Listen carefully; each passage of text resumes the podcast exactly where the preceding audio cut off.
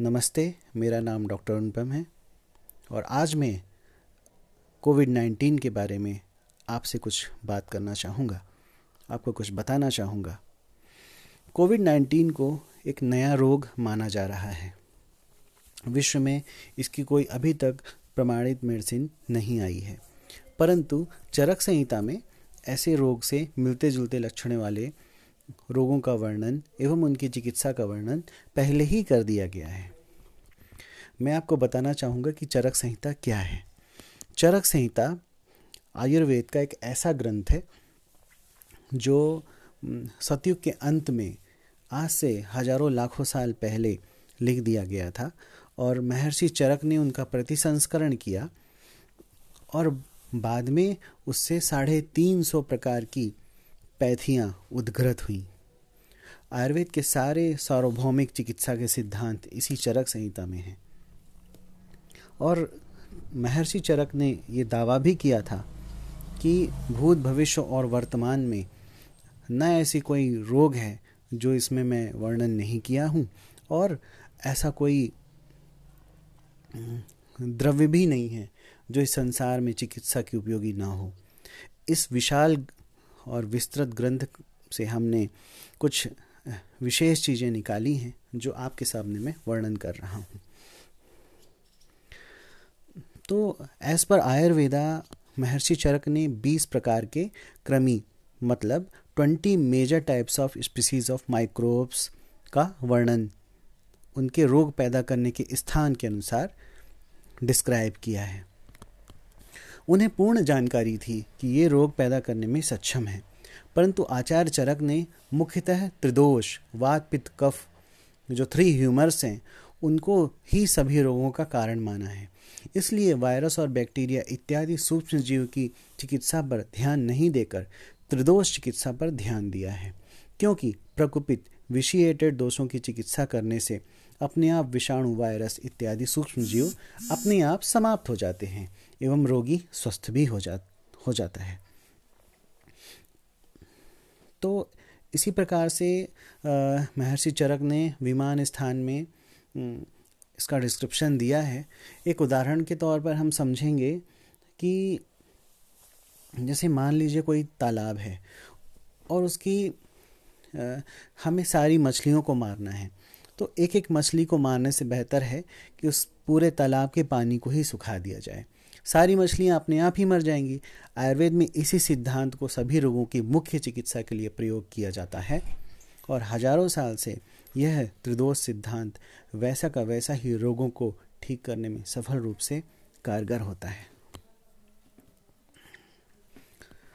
अब हम बात करेंगे डिस्क्रिप्शन एज पर आयुर्वेदा ये कम्युनिटी स्प्रेड के बारे में तो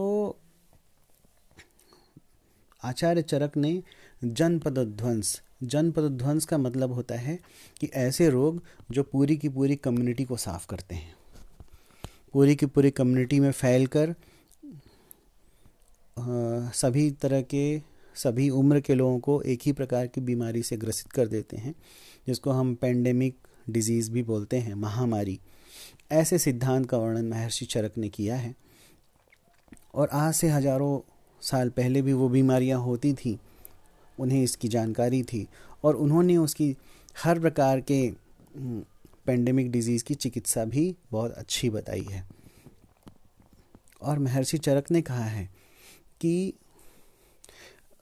इन सब का जो कारण है, वो अधर्म है मतलब रॉन्ग डीड तो यहाँ पर महर्षि चरक ने एक बात और कही है कि ये जो रोग है और जो जनपद ध्वंस है जनपद ध्वंस चार कारणों से होता है। वायु, देश, काल और जल। तो वायु means the corona virus spread with human contact in between one metre और सिक्स फीट ऐसा जो बोला हुआ है। तो वायु इसका एक बड़ा कारण है स्प्रेड का कम्युनिटी स्प्रेड का, है ना? देश कोरोना वायरस की उत्पत्ति चीन देश से हुई। तो चीन देश यहाँ पर पूरे विश्व में रोग फैलाने का कारक बना। तो यहाँ पर देश एक कारण है। द तीसरा है काल। काल का मतलब होता है समय। आयुर्वेद में उसको चंद्र ग्रहण, सूर्य ग्रहण, नक्षत्रों की गणना से भी जोड़ा जाता है। आचार्य चरक ने विमान स्थान में इसका वर्णन भी किया है कि प्राचीन काल में नक्षत्रों की गणना के आधार पर विद्वान वैद्य पहले ही समझ जाते थे। कि कोई महामारी आने वाली है। और उसी हिसाब से सारी ड्रग्स का जड़ी बूटियों का कलेक्शन पहले ही कर लिया जाता था, ताकि ये प्रकृति का प्रकोप है और अधर्म के कारण भी फैला हुआ इसको बोला जाता है। तो वास्तव में हम इससे सिर्फ़ अपना बचाव कर सकते हैं।